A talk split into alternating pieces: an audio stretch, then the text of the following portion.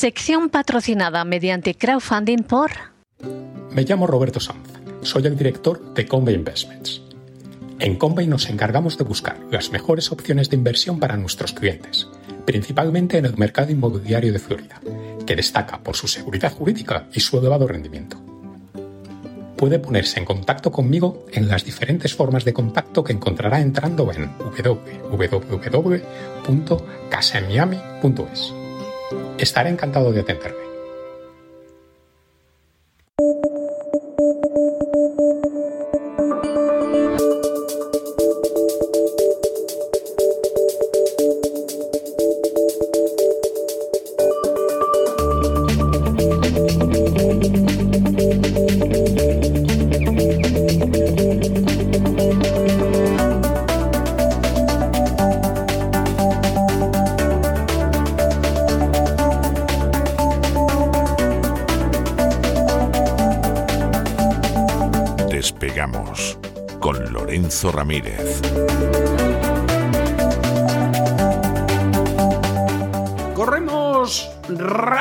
Y veloces hacia nuestro avión, atravesamos el umbral, nos tiramos en plancha sobre los asientos, nos abrochamos los cinturones,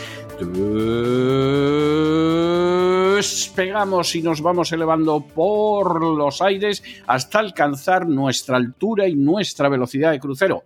A mi lado, don, don Lorenzo, ese aparato chino que lleva ahí, que debe de tener como 3.000 años y parece que lo acaban de sacar de fábrica. O sea, pero ¿qué pasa con los chinos? Que no envejecen, no se agotan, no, no se ajan. En fin, ya me explicará usted, don, Lorenzo. Muy buenas noches. Buenas noches, don César. China, que se habla poco estos días y nosotros vamos a, a comentarlo aquí porque realmente pues, ha cumplido un poco el expediente, un expediente que todos conocían, pero claro, con la propaganda es difícil y yo incluso conozco gestores que toman decisiones en función de lo que dicen alguna prensa económica que miente más que habla. Y vamos a demostrar cómo eso pues es cada vez más común. Lo que pasa es que también cada vez es más común que rápidamente pues se demuestra que el refrán español, ¿no? O aquella expresión española de que al final las mentiras tienen las patas muy cortas y, y al final se acaba descubriendo la verdad, si no toda, pero por lo menos mucha de ella. Muy buenas noches, don César. Martes 10 de octubre. Usted que está tan cerca del Congreso, llevo acordándome de usted toda la, la mañana. Yo no sé si a usted le llegó así algún pajarito le dijo que había que comprar eh, acciones de empresas de armamento el miércoles, el jueves. Eh, Antes, antes. Antes, sí, efectivamente, hubo. Eso estaría muy bien. Y, y entonces, hombre, yo con, con toda la corrección y la educación del mundo le dije, no, yo es que en empresas de armamento no invierto, ¿no? Ah, y eso, eh, pues eh, Eso no, no me Puede parece. ser usted el único, ¿no? no me parece exactamente, parecía que decía eso, ¿no? Sí, que como diciendo, pues usted parece inteligente, ¿no? Por lo menos no demasiado bobo, ¿no? Entonces, no, es que por cuestiones de conciencia fundamentalmente, ¿no? Y entonces una cara ahí como diciendo... Y qué raro el hombre este, aquí, ¿no? aquí me he equivocado yo mucho, ¿no? O sea, no, no, me, me habían dicho que este tipo era inteligente, imbécil, o sea, que... Qué buenos son los traders del Congreso de Estados Unidos, Sí, que miércoles, jueves, viernes se dedicaron a comprar como si no hubiera un mañana acciones de empresas de seguridad, de empresas de armamento, las clásicas, Lockheed Martin, General Dynamics, sobre todo General Dynamics, que conocemos aquí en España por su filial de Santa Bárbara. Aquí sí que se ponen de acuerdo todos los partidos, ¿eh? republicanos, demócratas, todos empezaron a comprar. Alguno podrá pensar, bueno, realmente por la guerra de Ucrania, ¿no? Bueno, es que antes de la guerra de Ucrania, es más, antes de la intervención rusa en la guerra de Ucrania, vamos a ser exactos, también se produjo un, movimiento de estas características. Es muy curioso, yo yo diría que es revelador, pero bueno, vamos a dejarlo en curioso, ver cómo saben cuándo va a atacar el enemigo. Esto es un poco como Gila, ¿no? Como, como los chistes de Gila. Porque ya no es que diga uno, ah, claro, saben cuándo va a intervenir el ejército de Estados Unidos o de algún país aliado y por lo tanto utilizan esa información privilegiada para operar, que también es corrupción pura y dura, pero bueno, podríamos incluso entender el mecanismo, ¿no? Pero es que, claro, saben cuándo va a atacar el enemigo. Bueno, pues que avisen, ¿no? Podían haber avisado. ¿Qué sabían los Bueno, bueno, bueno, yo- Claro. yo creo que, que todo el mundo sabía todo y precisamente por eso no hicieron nada. Es Porque que yo creo que esa es la, la- esa es la gran conclusión. Y solo han Es- pasado 48 horas, ¿eh? Desde, es desde el domingo. que, es que si tú esto, si tú esto lo, lo paras ya, desde el principio no tendrías ocasión para todo lo que estás haciendo ahora. O sea, esto solamente tiene utilidad sobre la base de que no lo pares y entonces se organiza totalmente el follón que se ha organizado, hay muertos, hay, hay tomas de vídeo de los muertos y de los secuestros, etcétera. Esto, si lo paras como esta obligación, no sucede. Y si no sucede, no te permite tener pie para una serie de maniobras. Son las mismas técnicas las que está utilizando la Hamas a pesar de que teóricamente no, pues eh, están enfrentados con la otra rama islámica, la del ISIS, son las mismas que empleaba el Estado Islámico con, con, producción cinematográfica, eh, técnicas de marketing eh, muy occidentales. Que es verdad que cuando planteamos esto también es posible que alguno pueda decir, bueno, ¿qué, pensáis? ¿Que en Oriente no se hacen este tipo de campañas de marketing? Sí, sí, también se hacen, pero son como muy anglosajonas, ¿no? Eh, es verdad que el know-how que tienen en muchos países orientales a la hora de hacer propaganda y marketing, sobre todo en áreas tecnológicas, redes sociales, bebe un poco ¿no? de, del, mundo occidental, que realmente fueron los primeros, pero ya cada día esa línea es más borrosa y es complicado saber lo que es verdad y lo que no. Eh, es un problema a muchos niveles, ¿no? Lo hemos comentado sobre todo en el gran reseteo, sobre todo ahora con el auge de la inteligencia artificial. Prácticamente ningún vídeo que vemos tenemos capacidad para saber si es real, ¿no? Y eso es muy complicado. Entonces, claro, si unimos campaña de propaganda con desinformación masiva, con vídeos que realmente no sabemos muy bien cómo se han hecho. En el caso, por ejemplo, de, de la franja de Gaza y Cisjordania, ya hace muchos años que se sabe que hay muchos vídeos que están manipulados, pero están manipulados in situ, como si fueran una película in situ. Aquí se pueden manipular incluso por ordenador, lo cual unido a esas técnicas de marketing, pues hacen, hacen muy difícil todo y sobre todo permiten que se extienda esa ola de terror que parece que en ese, en ese objetivo coincide el atacado y el, y el que ataca, ¿no? Todos quieren que haya terror. Sí, sí, sí, es que les viene a los dos muy bien. Claro. O sea, a quien no le viene bien es al que está entre medias, que son los civiles y gente que no tiene culpa de nada. Y claro, lo terrible del asunto es cómo la opinión pública, en un porcentaje muy elevado al menos, eh, se suma al terror de los unos o de los otros y nadie parece pensar en las víctimas de ese terror. Bueno, a lo mejor es algo que a mí me resulta escalofriante. Es más escalofriante aún abrirle el melón de que no es que no les importe, sino que lo utilicen y que les interese, porque ya me dirá usted, con todo lo que estamos sabiendo ahora del famoso festival de música electrónica, a pocos kilómetros, la frontera de Gaza, tres días allí con música electrónica, todo trapo, si ya había conocimiento de que se iba a producir ese ataque y nadie avisó, precisamente para producir más muertes, para producir más fallecidos, porque prácticamente la mitad de los fallecidos en las primeras horas fueron eh, los, de esa, los de esa fiesta. Había ahí centenares de personas. ¿A quién se le ocurre, no? Hacer una fiesta ahí, alguno dirá. He leído algunas declaraciones de los organizadores que decían que esa zona no era peligrosa. Dígame, pues cógete un mapa y verás que es peligrosa, ¿no? Y luego planteaban que cuando empezaron a escuchar los, los estallidos de los misiles y los disparos, que tampoco le dieron mucha importancia, porque decían, bueno, si realmente la frontera de Gaza está cerca, bueno, ¿en qué quedamos? ¿Es peligroso o no es peligroso? Hay muchos elementos ahí muy extraños, los estoy recopilando todos y vamos a hacer un programa especial. Seguramente sea una edición doble. Y no hace, falta, no hace falta decirle que eso aparece en la propia prensa de Israel. Es decir, los, Primeros, los primeros que se dieron cuenta de, de, que esto, aquí las piezas no encajan, fueron periodistas israelíes. Sí, sí. que no han sido repicados por medios norteamericanos, algunos sí, pero la mayoría no. Fíjense hasta qué punto hay manipulación y hasta qué punto también hay una brecha, como comentábamos ayer dentro del propio Israel, que los medios de comunicación israelíes son los que están poniendo el grito en el cielo o están recogiendo testimonios eh, que ponen el grito en el cielo. Como digo, vamos a recopilarlo todo porque es, es, bastante complicado. Haremos también un análisis histórico de toda la región Permítanme, déjenme dos o tres semanas para preparar un, especial doble con don César Vidal y van a tener nuestros amigos en cesarvidal.tv en el gran reseteo todas las claves. hubo gente que ayer el programa, el Despegamos, lo confundió con el gran reseteo. Bueno, la verdad es que la temática era un poco la misma, pero no, para el que no lo sepa todavía, este programa que hacemos, la voz, Despegamos, el editorial, las noticias del día, todas las secciones de este programa se han abierto. Lo que pasa es que los suscriptores de cesarvidal.tv lo tienen con antelación. Este año, además, con bastante antelación y luego pues ya lo subimos en abierto. Y luego todo el contenido del gran reseteo y todo el resto de programas, pues, yo hablo del gran reseteo porque es lo que me toca, donde analizamos un poco más las claves geopolíticas, eso es un contenido exclusivo para suscriptores que no publicamos en ningún momento en abierto, porque realmente no, no, no es posible, ¿no? En alguna ocasión lo hemos hecho con el de las vacunas de los niños. Claro, si todas las semanas lo publicamos en abierto no tiene ningún sentido y también hay que premiar a esos eh, suscriptores fieles que nos llevan acompañando desde el primer momento y que, bueno, pues que reciben un servicio por el que están, eh, yo creo, bastante contentos. Aunque siempre hay alguno, ¿no? Que, que, que le molestan los contenidos, eso es bueno porque implica que no somos una secta. Y como no somos una secta, pues no, tampoco y tenemos que que tener también a hay gente, gente que, se Claro. suscribe para tocar las narices. o ah, sea, bueno, eso, no- eso es muy divertido. también. eso es muy divertido. Eso lo ¿no? tendría que analizar nuestro psicólogo, ¿verdad? Sí, Gente que está una hora escuchándonos para enfadarse y luego ponernos a parir, que esto es muy divertido. A mí me, a mí me hace gracia, tengo que confesarlo, que me hace gracia. Bueno, como le hace gracia a los congresistas, como digo, Estados Unidos, que se han forrado. Se han forrado porque uno se mira ahora los principales índices eh, de empresas de armamento, tanto en Estados Unidos como en Europa, evidentemente están subiendo, están subiendo de una manera importante. Eh, es verdad que ya habían despegado eh, con, con la intervención militar rusa en la guerra de Ucrania y sobre todo cuando se confirmó que todos los arsenales occidentales se iban a vaciar. Pero bueno, evidentemente, tras el ataque de Hamas, pues basta echar un vistazo a los, a los principales indicadores para ver eh, lo que está sucediendo, porque en las últimas semanas la mayor parte de las acciones de empresas de armamento habían bajado, habían descendido.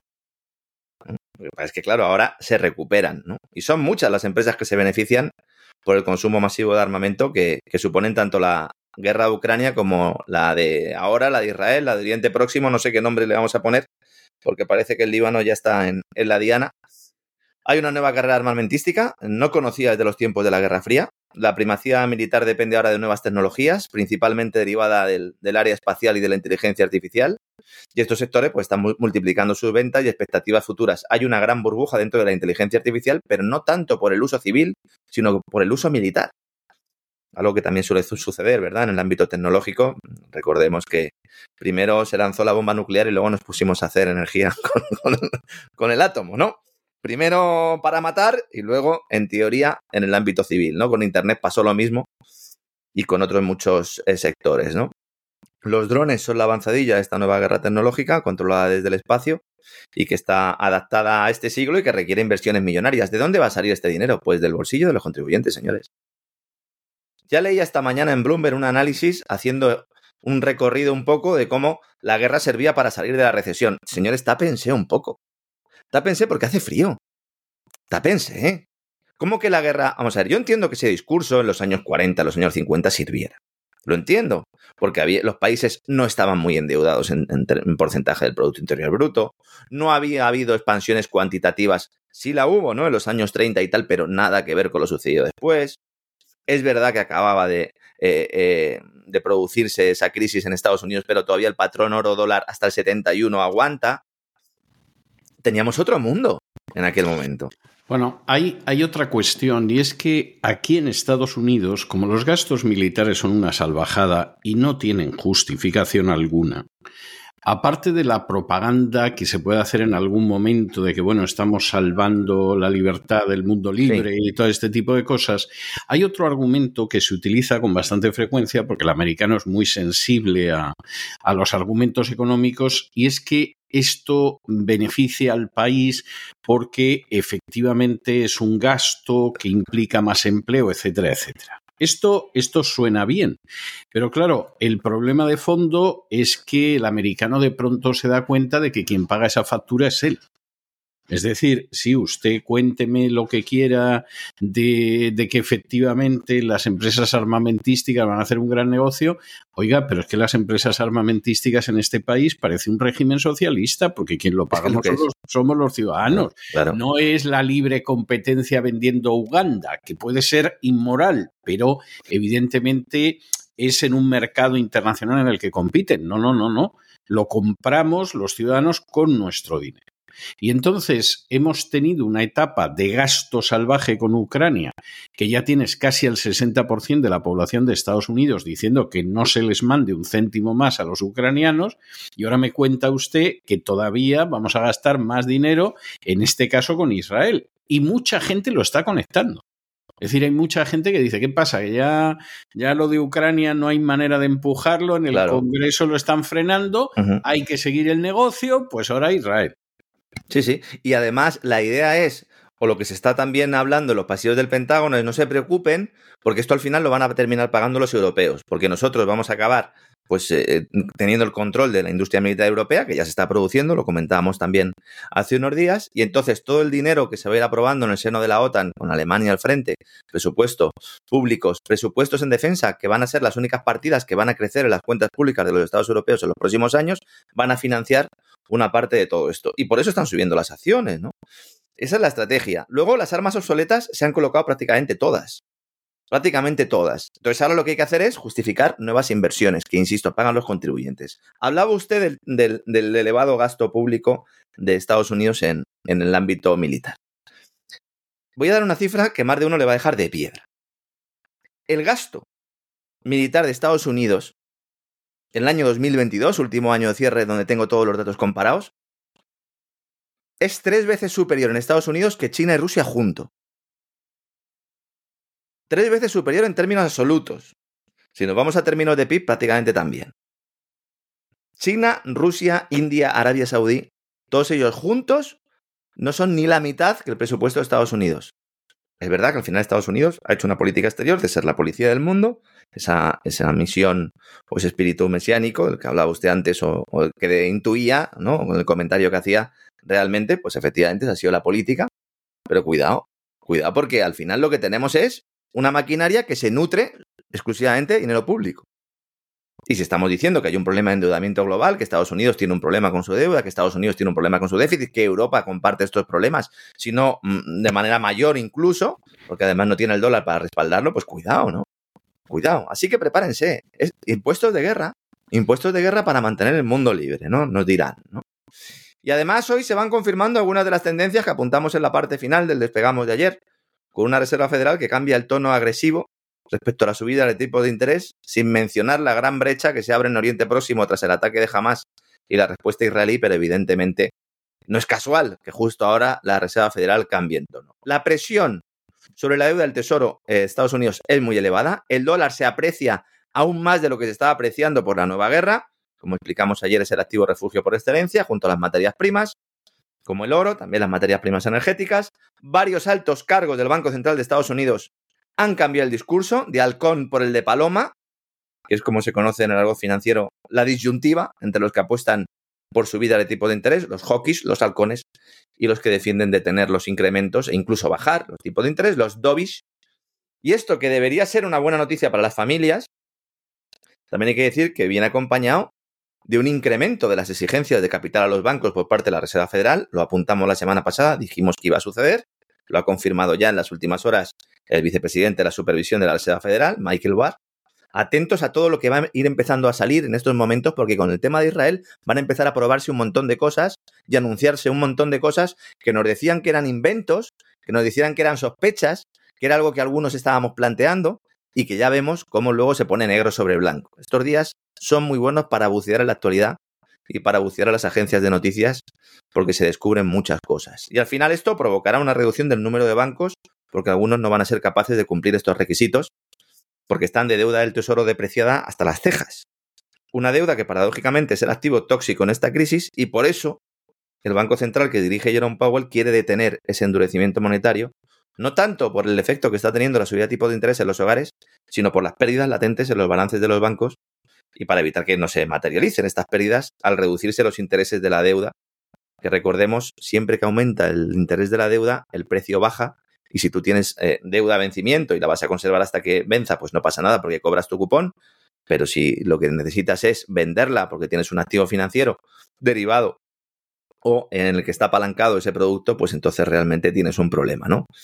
¿Qué va a pasar? Se salvarán los grupos bancarios. Otro ejemplo de plutocracia made in USA. Ya tenemos dos, ¿no? El ámbito militar, el ámbito bancario, el farmacéutico también, ¿verdad? El tecnológico. Eh, ¿Queda ahí algo medianamente, medianamente libre, don César? Es complicado, ¿eh? La economía de Estados Unidos. No, no, no, es, es enormemente complicado. Es tremendo porque, vamos a ver, teóricamente, y esta es una cuestión que se machaca con ella en Estados Unidos, sobre todo ciertos sectores sociales, la economía de Estados Unidos es una economía de libre mercado.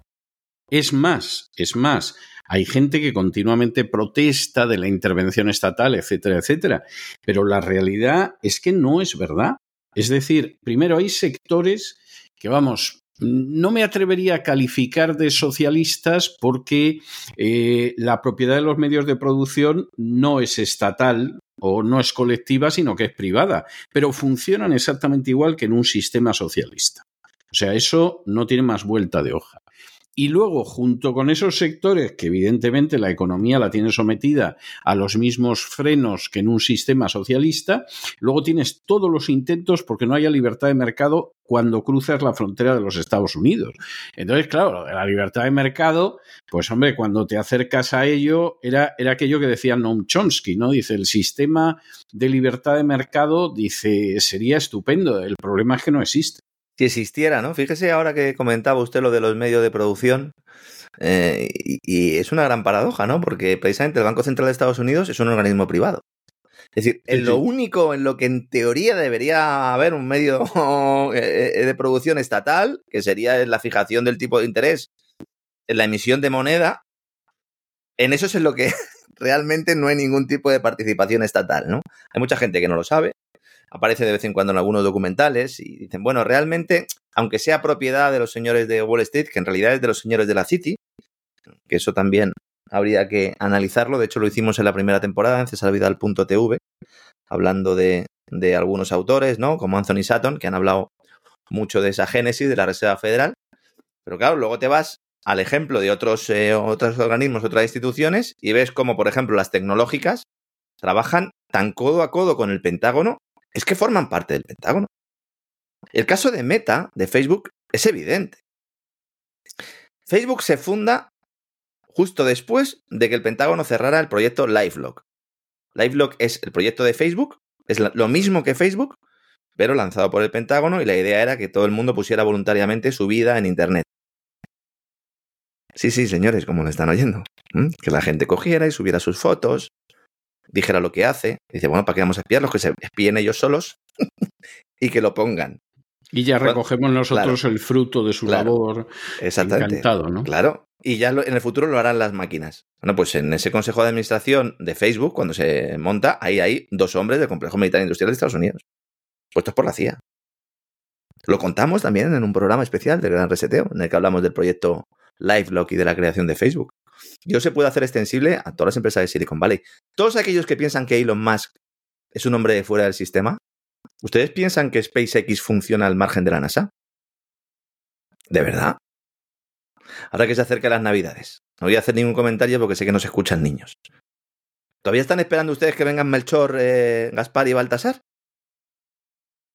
Nadie sale al espacio, eh, ninguna empresa norteamericana sale al espacio sin, tener el visto bueno y la colaboración del Pentágono, NASA, por no hablar de los miles de millones de dólares que han ido a parar a, este tipo de empresas. Cuando se critica a los chinos, dicen, no es que los chinos están lanzando cohetes y los lanza el gobierno. pues sí, pues, eh, pues, así es como Estados Unidos fue a la luna, ¿no?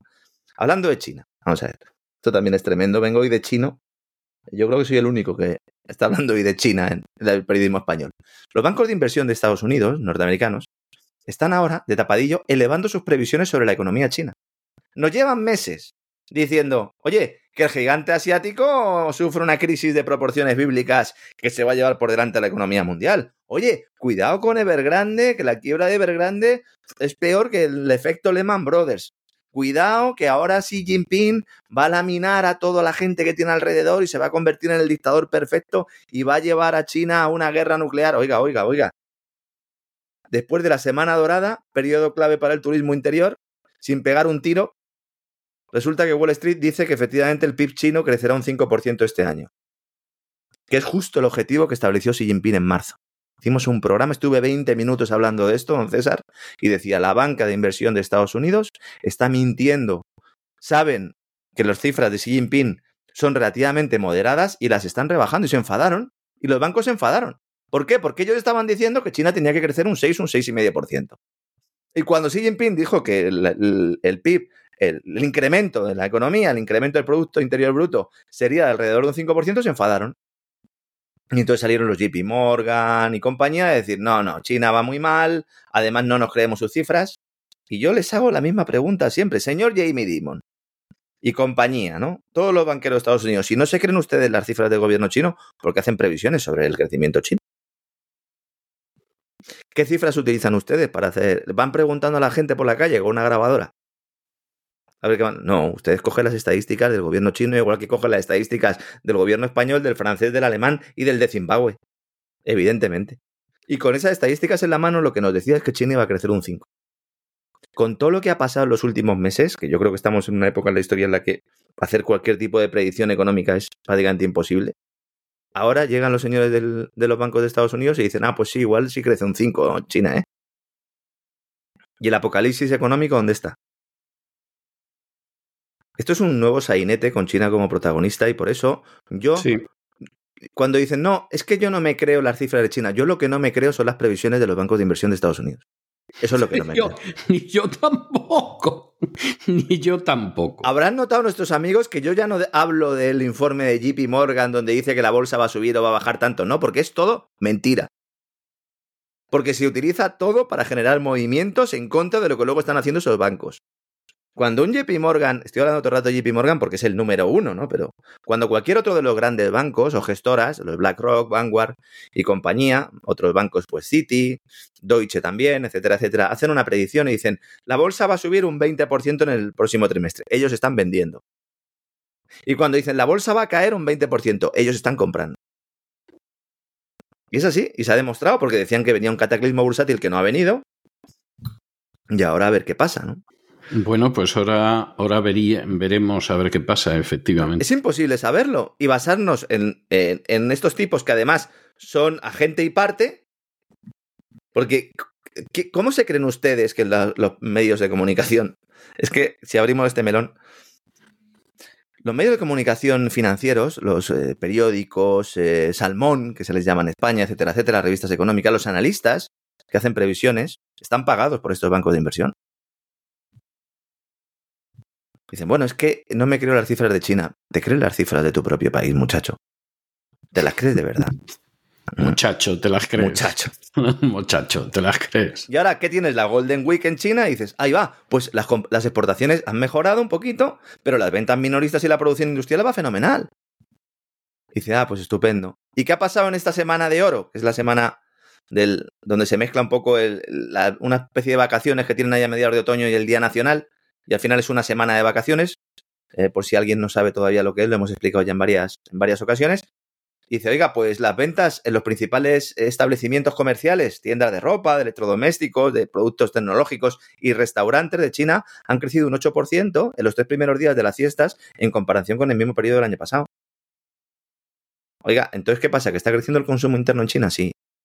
De hecho, Xi Jinping es a por lo que va. ¿Y por qué Xi Jinping quiere aumentar la demanda interna de China? Porque sabe que el mundo occidental va a una recesión. Y si el mundo occidental va a una recesión, va a venderle menos al mundo occidental y por lo tanto no va a poder basar en las exportaciones exclusivamente el crecimiento de China. Es, es de manual. ¿eh? Eso es de primero de economía. Pero es que esto lo sabe Xi Jinping desde hace una década. Exactamente. Claro. No, no. Y además, y además se lo lleva trabajando desde hace una década. ¿eh? Sí. Y cada vez que hay un congreso del partido, sale esa idea de la doble vía, del doble crecimiento chino. Los titulares en Occidente siempre son los mismos, ¿no? Sobre todo en medios anglosajones. China eh, renuncia a las exportaciones. Se va a acabar el milagro económico chino. En lugar de contar, oiga, Bueno. ellos van a potenciar la demanda interna, ¿no? Bueno, hace unos días leía yo en un medio americano presuntamente serio un artículo diciendo que el milagro económico chino no había existido nunca. Que era mentira, ¿no? Nunca. Nunca, nunca, nunca se había producido. Y como nunca se había producido, pues de un momento a otro veríamos que nunca había existido. Eso para un país que ha sacado a más de mil millones de personas de debajo del umbral de la pobreza. O sea, es que es una cosa verdaderamente tú dices, "Ah, este hombre escribe, desde luego que escribe al dictado, no cabe la menor duda, pero además escribe para tontos, porque a ver quién se cree eso. Cuando hablamos de esto, hay algunos oyentes, sobre todo los que nos siguen desde hace mucho tiempo, que dicen, oye Lorenzo, pero eh, tú no defendías el libre mercado, tú no eras una persona que defendías la libertad de mercado, ¿cómo puedes eh, eh, alabar ese modelo? Porque ese modelo tiene más libertad de mercado que el que tenemos en Occidente.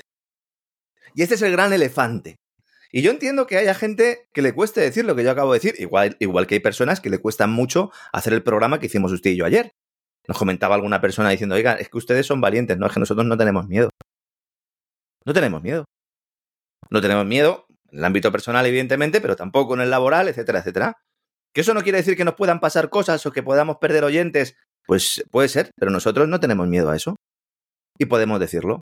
Y por eso yo puedo decir que el modelo económico chino ahora mismo es mucho más liberal que el que hay en Estados Unidos o que el que hay en Europa. Porque apuestan por el comercio. ¿Que hay apoyo a las empresas públicas? Hay apoyo.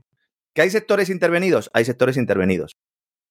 Pero en muchas actividades, mucho menos intervenidos de los que hay en Occidente. Y uno de ellos es el tecnológico.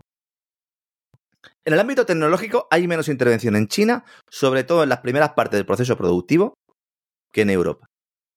Porque aquí, en cuanto una startup empieza a funcionar y empieza a hacer las cosas bien, lo compra una grande. Una de esas grandes que trabajan para el complejo militar industrial y tecnológico financiero. Porque ya hay que extender un poco el concepto. Pero en China lo que se hace es, se permite sobre todo que haya mucha competencia abajo. En algunos casos, la del capitalismo salvaje de la que hablaban muchos marxistas. A navajazo limpio. Y luego el producto que sale es tan competitivo que se come a cualquier producto occidental por los pies. Y no lo hacen copiando. Hubo una época en la que sí, fundamentalmente se basaron en la copia, ahora no tanto. Ahora hay productos de valor añadido y por eso están los americanos asustados y están los europeos asustados por el papel que puede tener China en, un crecimiento del aspecto tecnológico en el ámbito militar. Porque China no tiene armas puras y duras, o no ha sido nunca un gran fabricante de armas, las compra a otros países, pero en el ámbito tecnológico sí las puede fabricar. ¿Y cómo lo hacen? Con un modelo económico que, insisto, en muchos aspectos, en otros no, evidentemente, hay un control de capitales, hay una intervención monetaria eh, mucho mayor de la que hay aquí, etcétera, etcétera. Pero a mí me gusta hacer este comentario que también es muy irreverente para que la gente despierte. Una especie de bofetón, ¿no? Vamos a dejar de ver a China con unos ojos que no son los correctos y entonces podremos aprender lo bueno de ellos y eludir lo malo. Porque nuestros gobernantes lo que hacen es al revés. Lo que hacen bien nos dicen que está mal y lo que hacen mal, que es el control social, lo que quieren es implantarlo en Occidente. Porque es el sueño húmedo de todo tipo totalmente, de Totalmente, totalmente. Es decir, cualquier atisbo de libertad, de meritocracia, etcétera, que exista en China, eso lo aborrecen. Pero todo lo que sea el control social más salvaje, sueñan con ello. Sueñan con ello y lo alaban y tú hablas con militares y tal y te dicen, mira, esto que bien lo hacen los chinos, lo de la identificación de la gente por las calles con las cámaras, ya, ya veréis cuando lo tengamos nosotros, ¿no?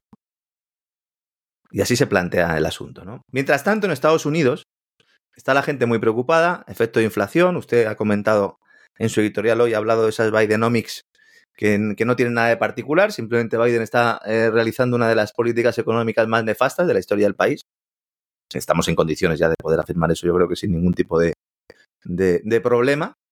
Y las tarjetas de crédito, que era lo que hasta ahora habían mantenido las familias, hemos insistido mucho en ello en los últimos programas, en los finales ya de la pasada temporada y también la semana pasada comentábamos un poco esto y ya por primera vez se empieza a registrar un descenso del gasto de tarjeta de crédito, que este es el indicador clave para temer por la salud financiera de los consumidores de Estados Unidos y sobre todo ante unas eh, ventas navideñas que la verdad es que pueden ser mucho peores de lo esperado.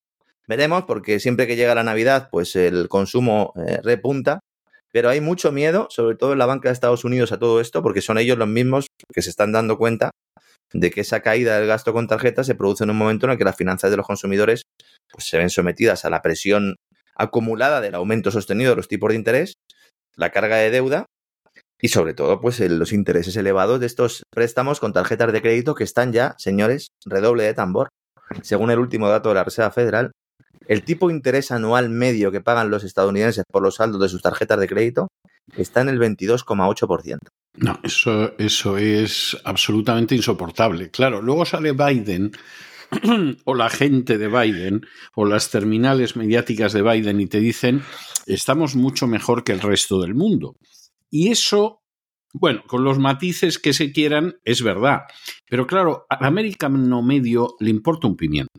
Es decir, al americano medio que lo estén pasando peor en Alemania o en Gran Bretaña o en Kathmandú, le trae sin cuidado. Al americano medio lo que le duele, pero en el alma, es que cada vez que tiene que ir a echar gasolina, y lo tiene que hacer muy a menudo, porque hay zonas de este país donde el único medio de transporte es el automóvil personal, pues evidentemente le sale muy caro. Y que cuando tiene que ir al supermercado, pues le sale mucho más caro de lo que le salía hace dos o tres años. Y así suma y sigue. Y eso es lo que el americano entiende. Es decir, Eh. claro, que, que de pronto, o sea, esa tontería que sin embargo parece que en España funciona bien, ¿no? Que de pronto tiene una sanidad que es un desastre, pero salen y te dicen que es la mejor sanidad del mundo. Durante el coronavirus fue la cuarta mejor del mundo y tal, y los españoles se lo creen y se dejan robar eh, a través de Hacienda y tal. Hasta Eso que piden una no- cita en... Eso aquí no funciona. No, claro, cuando piden una cita se dan cuenta de lo que significa una cita, ¿no? Entonces, eso aquí no funciona. Y efectivamente la gente, pues bueno, a mí qué me importa que en Alemania estén cerrando las empresas y las cosas vayan mal y tal. A mí lo que me importa es mi situación y mi gasolina cada vez es más cara y cada vez que voy al supermercado me sale más cara. Y eso es lo que me importa, señor Biden. Lo demás me Es trae que fíjese qué argumento. es que fíjese qué argumento el del presidente de Estados Unidos. Dice, no, es que a nosotros nos va mejor que a los alemanes. Dice, hombre, ¿les habéis volado el gasoducto? Dice, pues claro que te va mejor. Es que has aplicado una política de sanciones a Rusia que hace que tú ahora seas el principal proveedor de hidrocarburos del continente. Oye, pues claro que te va mejor. Evidentemente que te va mejor. Es que encima has utilizado la guerra de Ucrania para incrementar tu participación en la empresa, en la- la empresa y la industria europea. Es que además esas empresas que se están yendo de Europa están yendo fundamentalmente a Estados Unidos y también a China, pero a Estados Unidos. Es que además has aprobado un plan con el nombre de Inflation Act, como diciendo que ibas a solventar la inflación, es un plan de gasto público que lo que hace es aumentar la inflación, un gasto público que va en buena medida a atraer empresas extranjeras y que ha abierto una brecha en la Unión Europea, porque claro, decían von der Leyen y Borrell, dice, hombre, pero yo, dice, o sea, después de pegarle fuego a mi cortijo, ¿qué vas a hacer? ¿Le vas a dar trabajo a mis, a mis aceituneros? Hombre, no me fastidies. ¿Te vas a llevar a los aceituneros? ¿Le pega fuego a mi cortijo? Bueno, ¿y dónde saco yo las aceitunas? Dice, no te preocupes que te las vendo yo. Y el aceite, porque yo no tengo ni siquiera para hacer aceite. No te preocupes, te lo embotello y te lo vendo yo también. Y esas es las que estamos. Entonces, claro, el ciudadano de Estados Unidos dice, oiga, por lo menos la gasolina me saldrá barata. Tampoco. Pues claro, la ventaja en estos casos es, bueno, pues ya que soy un vendedor de hidrocarburos, dice, no, es que tengo las reservas estratégicas en mínimos de la historia. Porque cuando tenía que haber comprado petróleo no lo compré, lo vendí precisamente por motivos electorales. Es que eso también es tremendo. ¿Por qué nadie analiza en los grandes medios de comunicación de Estados Unidos cómo Joe Biden se ha cargado la reserva estratégica de petróleo de Estados Unidos en un momento en el que los precios se habían hundido? Bueno, eso, eso sí puedo decirle que el ciudadano americano de a pie lo ha captado. ¿eh? Claro. O sea, a lo mejor el ciudadano español no se ha dado cuenta de que le están dejando sin agua, le están destruyendo la agricultura, etcétera, salvo que sea una persona que cultiva hortalizas, y claro, ya lo ha descubierto. Pero aquí lo de la reserva de petróleo que se la cargó Biden, bueno, eso la gente estaba entre el estupor y la cólera. ¿eh? Es que fíjense, se carga la reserva petrolera Biden y la pone al mismo nivel que, tras la crisis de los años 70, del año pasado, guerra Yom Kippur, etcétera, etcétera, del año pasado, no, del siglo pasado, perdón. Embargo petrolero, el apocalipsis petrolero. Mañana vamos a hablar un poquito de esto, que vamos a hacer historia para que la gente también conozca en detalle lo que ocurrió. Y entonces, en los años 80, la reserva estratégica se queda por los suelos. Pues Biden la ha vaciado antes de que se produzca otra crisis petrolera. ¿Qué va a suceder ahora si realmente hay problemas, como decíamos ayer en, las exportaciones del, crudo del Golfo Pérsico? Ya no porque dejen de exportar, sino porque minen toda la zona, porque el estrecho de Hormuz, eh, controlado ahí eh, por Irán, pues pueda plantear algún problema.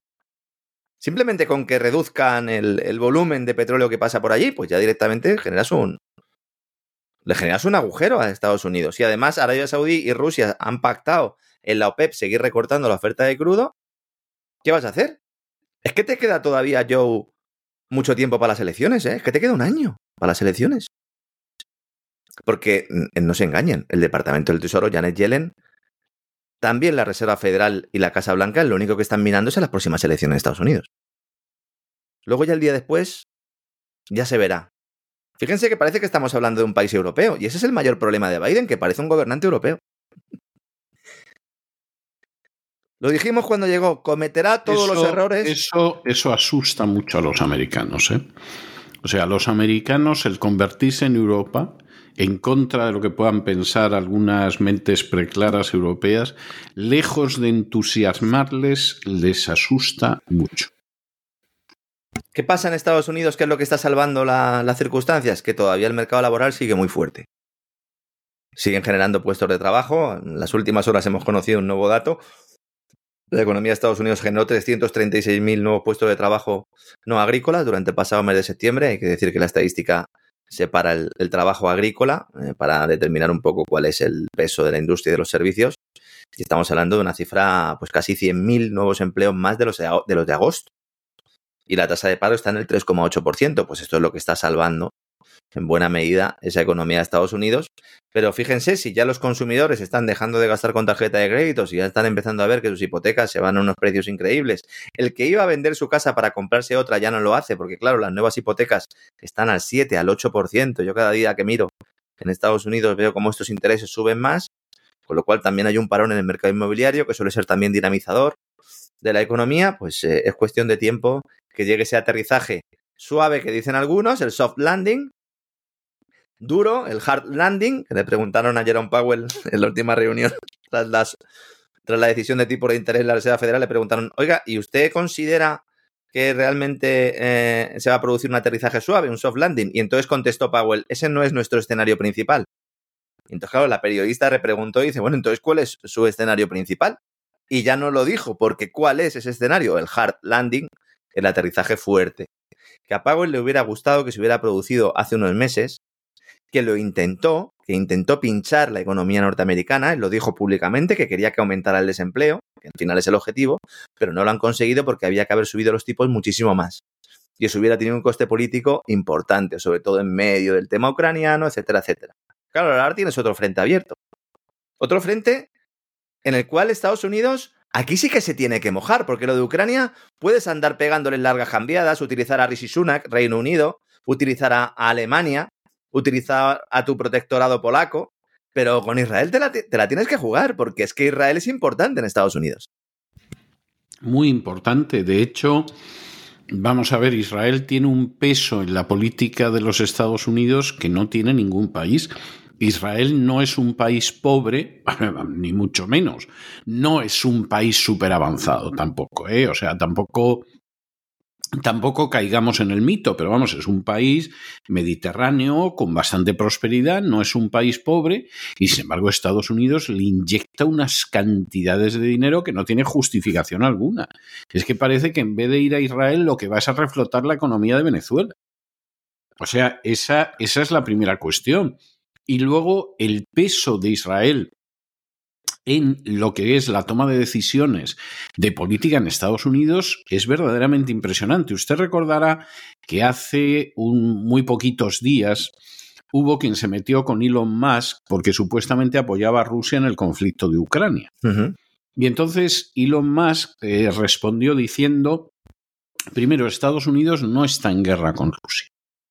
Y mi único pasaporte es el pasaporte americano que uno diría, y esto porque lo dice, pero Elon Musk estaba tirando con bala, porque es que hay bastante gente dentro de la administración Biden y además relacionada con defensa y relacionada con inteligencia, que tiene un pasaporte americano y un pasaporte israelí lo cual crea un conflicto de intereses, a mi juicio, verdaderamente innegable. Porque claro, tú tienes un pasaporte guatemalteco y tienes un pasaporte americano, a ver, es prácticamente imposible que tengas un conflicto de intereses en ningún momento.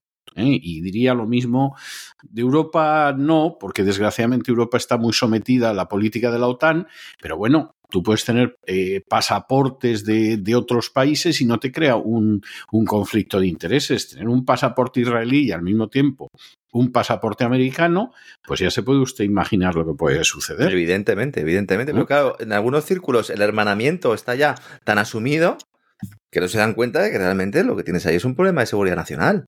Pero es un problema de seguridad nacional que va más allá de determinadas operaciones militares, sino incluso dentro de la propia Casa Blanca. ¿A quién está sirviendo el que tienes en la Casa Blanca?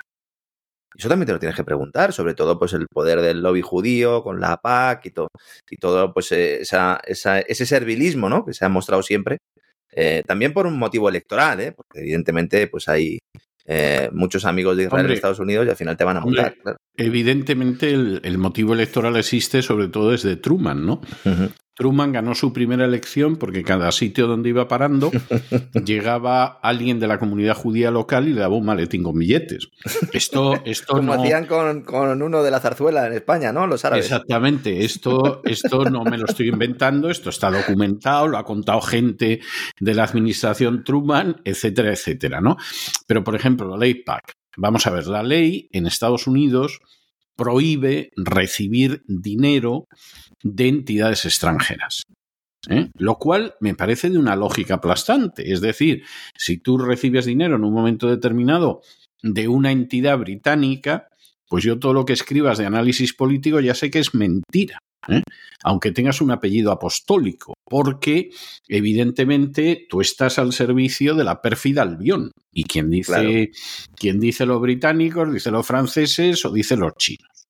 Entonces, eso en Estados Unidos se es bastante puntilloso con ello, con la excepción de la IPAC. Entonces, la IPAC es un lobby pro-israelí que a mí me parece muy legítimo que el Estado de Israel lo tenga, pero es que es el único que puede entrar a saco en unas elecciones. Entonces, claro, cuando te hablan de la injerencia de poderes extranjeros en las elecciones en Estados Unidos, pues es para decir, oiga, el único, el único, la única nación extranjera que es evidente y está más que demostrado y es reiterado que tiene influencia en las elecciones americanas es Israel. Sí, sí, es evidente. o sea, ninguna más. Estamos hablando, para que no lo sepa, porque luego yo sé que hay personas que van a buscar alguna referencia, estamos hablando de la AIPAC, AIPAC en español, que es la, la bueno, el Comité de Asuntos Públicos Americano-Israelí, American Israel Public Affairs Committee, y tienen ahí su página web. Algunos lo conocerán de la época de los documentales del 11S, aparecía mucho cuando se hablaba del, del, conocimiento que podía tener Israel de aquellos atentados, pero bueno, eh, se definen además como una, como una asociación bipartidista transversal, diríamos en España, que realmente pues es uno de los principales eh, focos de, del lobby israelí en Estados Unidos, que como decimos pues es completamente loable. Lo que habría que determinar es hasta qué punto pueden influir en la política norteamericana, más allá de lo que se, diga, se diga en esas conferencias. No nos vamos de Israel porque también tenemos una noticia. Israel ha, ha detenido el, el, suministro del gas natural del yacimiento de Tamar frente a la costa meridional del país. La plataforma de extracción se encontraba, bueno, se encuentra no ha sido destruida dentro del alcance de lanzamiento de cohetes de la franja de Gaza y la empresa propietaria ha decidido detener la producción por lo que pueda pasar. Alguno pensará, bueno, ¿y es esto que es de una empresa israelí? Bueno, no, esto es de Chevron, de una empresa de Estados Unidos, ¿no? Bueno, pues vamos viendo cómo las piezas van cuadrando. La producción de este, de este gasoducto, bueno, de este yacimiento, que luego pues canaliza el gas a, a eh, a otras zonas, aumentó un 18% en el año 2022, gracias fundamentalmente pues al corte o al, a las sanciones a Rusia que motivaron pues ese cambio en el suministro de los hidrocarburos rusos y entonces hacía falta necesario gas de otros sitios y uno de ellos era este yacimiento. Es importante fuente de gas para los generadores de energía y la industria del país, evidentemente, que ya ha adelantado que buscará vías alternativas para generar combustible y satisfacer sus necesidades. No sé si vamos a ver petroleros de Estados Unidos llegando a la zona. Y luego también es importante decir que este gas eh, no solo iba a Israel, sino que también se exportaba a países vecinos como Egipto y Jordania. El ministro de Energía eh, israelí también ha dicho que ha autorizado ordenar un estado de emergencia para el sector energético de Israel durante las próximas dos semanas, si se considera necesario. Es como si facultaran al ministro para que lo decida sin necesidad de tener autorización de Netanyahu. Y bueno, pues esto permitiría al gobierno asignar gas natural a los consumidores en caso de que surja algún tipo de escasez de suministro. Como se podrán imaginar, los precios de gas en los mercados internacionales se han disparado al cierre de ayer un 13%. Y nos decía Israel que tranquilos, porque el mayor yacimiento de gas marino de Israel no es este, sino otro que se llama Leviatán. También vaya nombre para ponerle. También vaya nombre han ido a escoger, también. ¿no? Yo no sabía que este era el nombre, me he quedado alucinado cuando he ido a las agencias a confirmarlo. Pero sí, Leviatán continúa operando con normalidad, sería el titular, según indica la empresa Chevron. Y luego, por otra parte, también el mismo domingo, Finlandia y Estonia han comunicado que han tenido que cerrar el gasoducto submarino que conecta ambos países, Baltic Connector, se llama este gasoducto, porque sufrió una disminución inusual en la presión. Vamos, que tiene un bujero, que dirían en Andalucía. Y hay una fuga en el gasoducto submarino. Me están viendo, comprobando las válvulas, que las han cerrado. Y ahora, para el que no sepa cómo se hace esto, estos eh, tubos van por tramos. y entonces tú puedes cerrar varios tramos para ir revisando cada uno de ellos mismos. Y bueno, pues eh, van a revisar lo que sucede y dicen que van a tardar eh, semanas en poder eh, restablecer la operativa. Con lo cual, este gasoducto que une Finlandia y Estonia, Inko y Padilski, y que atraviesa el Golfo de Finlandia, brazo del mar Báltico que se extiende al este hacia aguas rusas y que desemboca en el puerto de San Petersburgo, pues se queda por el momento sin gas. Este tubo abrió en diciembre de 2019 casualmente, ¿verdad? Para ayudar a integrar los mercados de gas en la región, dando a Finlandia a las naciones bálticas de Estonia, Letonia y Lituania más flexibilidad de suministro, con lo cual, si ya tenían problemas energéticos estas, estas naciones, pues van a tener muchos más y por extensión el resto también de Europa. Cabe recordar que en el año 2022 es cuando los gasoductos Nord Stream dejan de funcionar, después de ese ataque terrorista, terrorista de Estado, eh, como ya hemos yo demostrado notablemente con participación de, eh, militares de la OTAN. Entonces el precio del gas se disparó. desde aquel momento todavía eh, hay mucha distancia, es decir, la caída desde entonces, si lo cogemos en términos proporcionales, sería del 79% en el precio, pero solo en un día ha subido un 13%. Con lo cual, cuidado, porque el invierno se acerca, winter is coming, y como sucedió el año pasado, el cambio climático está ayudando. El hecho de que haga calor ahora mismo en muchos países de Europa está ayudando a que no se consuma gas de las calefacciones. Y ahora mismo está Teresa Rivera, la ministra de eh, Energía española, la, ministra de Transición Ecológica y Reto Demográfico, que es el, título que tiene esta mujer, pues está con los dedos cruzados para que de alguna manera siga haciendo calor a pesar de lo que nos digan en los discursos. Cuidado porque según datos de Eurostat, el 17% de las familias españolas no, no pueden mantener calientes hogar el porcentaje de población que se encuentra en esta situación se ha incrementado en los últimos años hasta llegar al máximo, que es un 17%, según la Oficina Estadística de la Unión Europea. Fíjense, España es el sexto país de la Unión Europea en el que más personas dijeron durante el invierno pasado no poder mantener una temperatura adecuada en su hogar, eh, casi duplicando la media europea. Estamos en el grupo de Bulgaria, Chipre, Grecia, Lituania y Portugal. Vaya equipazo. De esto no habla Sánchez, ¿verdad? Cuando saca las estadísticas. ¿Mm? De esto no habla. No, no, de esto, de esto no habla porque no es, no es plan. Y cuidado porque también en las últimas horas la subestación eléctrica de Asco, la que está muy cerca de los reactores nucleares de la central nuclear eh, que tienen en, en Ascó, en la misma localidad catalana, han tenido que parar porque ha habido ahí un accidente también, había suciedad acumulada en los aisladores de las líneas de salida y entonces se ha producido ahí un, arco eléctrico, pues parecido a los que veíamos en las películas estas de, Frankenstein, ¿verdad? Cuando aprovechaban el rayo para darle vida al, al, monstruo, pues algo así ha sucedido ahí. Es curioso porque está mirando y la subestación donde se produjo el fallo estuvo hace menos de un mes pasando la revisión. Así que a ver si encuentran al inspector, porque me parece que el inspector se debió ir con la tripa llena, pero no trabajó o no hizo su trabajo como tenía que haberlo realizado, ¿no? Y esto ha hecho que España esté en estos momentos operando sin tres reactores nucleares porque además de los dos de ASCO, se encuentra en parada programada de mantenimiento la central nuclear de Trillo. ¿Y esto qué implica? Pues que por el día, como hace mucho sol, están funcionando los paneles fotovoltaicos a todo tren y todo es estupendo, pero por la noche quemamos gas como nunca en las centrales de ciclo combinado. Están en pleno funcionamiento, es decir, España necesita gas para producir electricidad y cada vez es más caro. Mm, no hace falta ser muy listo para saber lo que va a ocurrir en los próximos meses. Y en esta ocasión, pues supongo que la culpa la tendrán los palestinos, de que no podemos poner la calefacción, igual que el año pasado la culpa la tuvieron los rusos, o, quién sabe, los iraníes también son candidatos, los chinos, hay muchos enemigos ahora sobre la mesa, pero nosotros no, nosotros somos los buenos, Estados Unidos y Europa son los buenos. Les tiene que quedar claro a todo el mundo cuyos congresistas pues se dedican a hacer negocio comprando y vendiendo acciones de empresas antes de que se produzcan los ataques. Maravilloso, don César, ¿verdad? Absolutamente maravilloso. Sí, sí, es verdaderamente, verdaderamente conmovedor. ¿eh? Es que casi dan ganas de sacar el pañuelo para secarse las lágrimas ¿eh? de, de, la emoción tremenda. Sí. En fin, en fin, don Lorenzo, pues, pues hoy no seguimos con el Así fue España, aunque hay gente que le gustaría y querría que tuviéramos Así fue España todos los días, cosa que yo sinceramente me confieso incapaz de llevar a cabo y me imagino que a usted le pasará lo mismo. Pero, pero, pero el programa sigue y en fin, me encuentro con usted mañana otra vez aquí en el Despegamos, Dios mediante. Sí, mañana además vamos a contar cositas de Nadia Calviño, vamos a hablar de ese cohete español que por fin a la tercera se ha lanzado, vamos a hablar de, del caso ERE y de ese indulto y realmente de lo que sucedió, de cómo se gastó el dinero de los páragos españoles, por si a alguien le queda alguna duda. Y vamos a contar eh, muchas cositas. También vamos a hablar de banca, del Banco Santander, de cómo Botín se va de compras, de los líos de Villarejo con BBVA y además pues haremos un minuto y resultado de lo que está pasando en los mercados internacionales con este nuevo conflicto bélico que se suma ya pues a todo el fregado que teníamos de antes.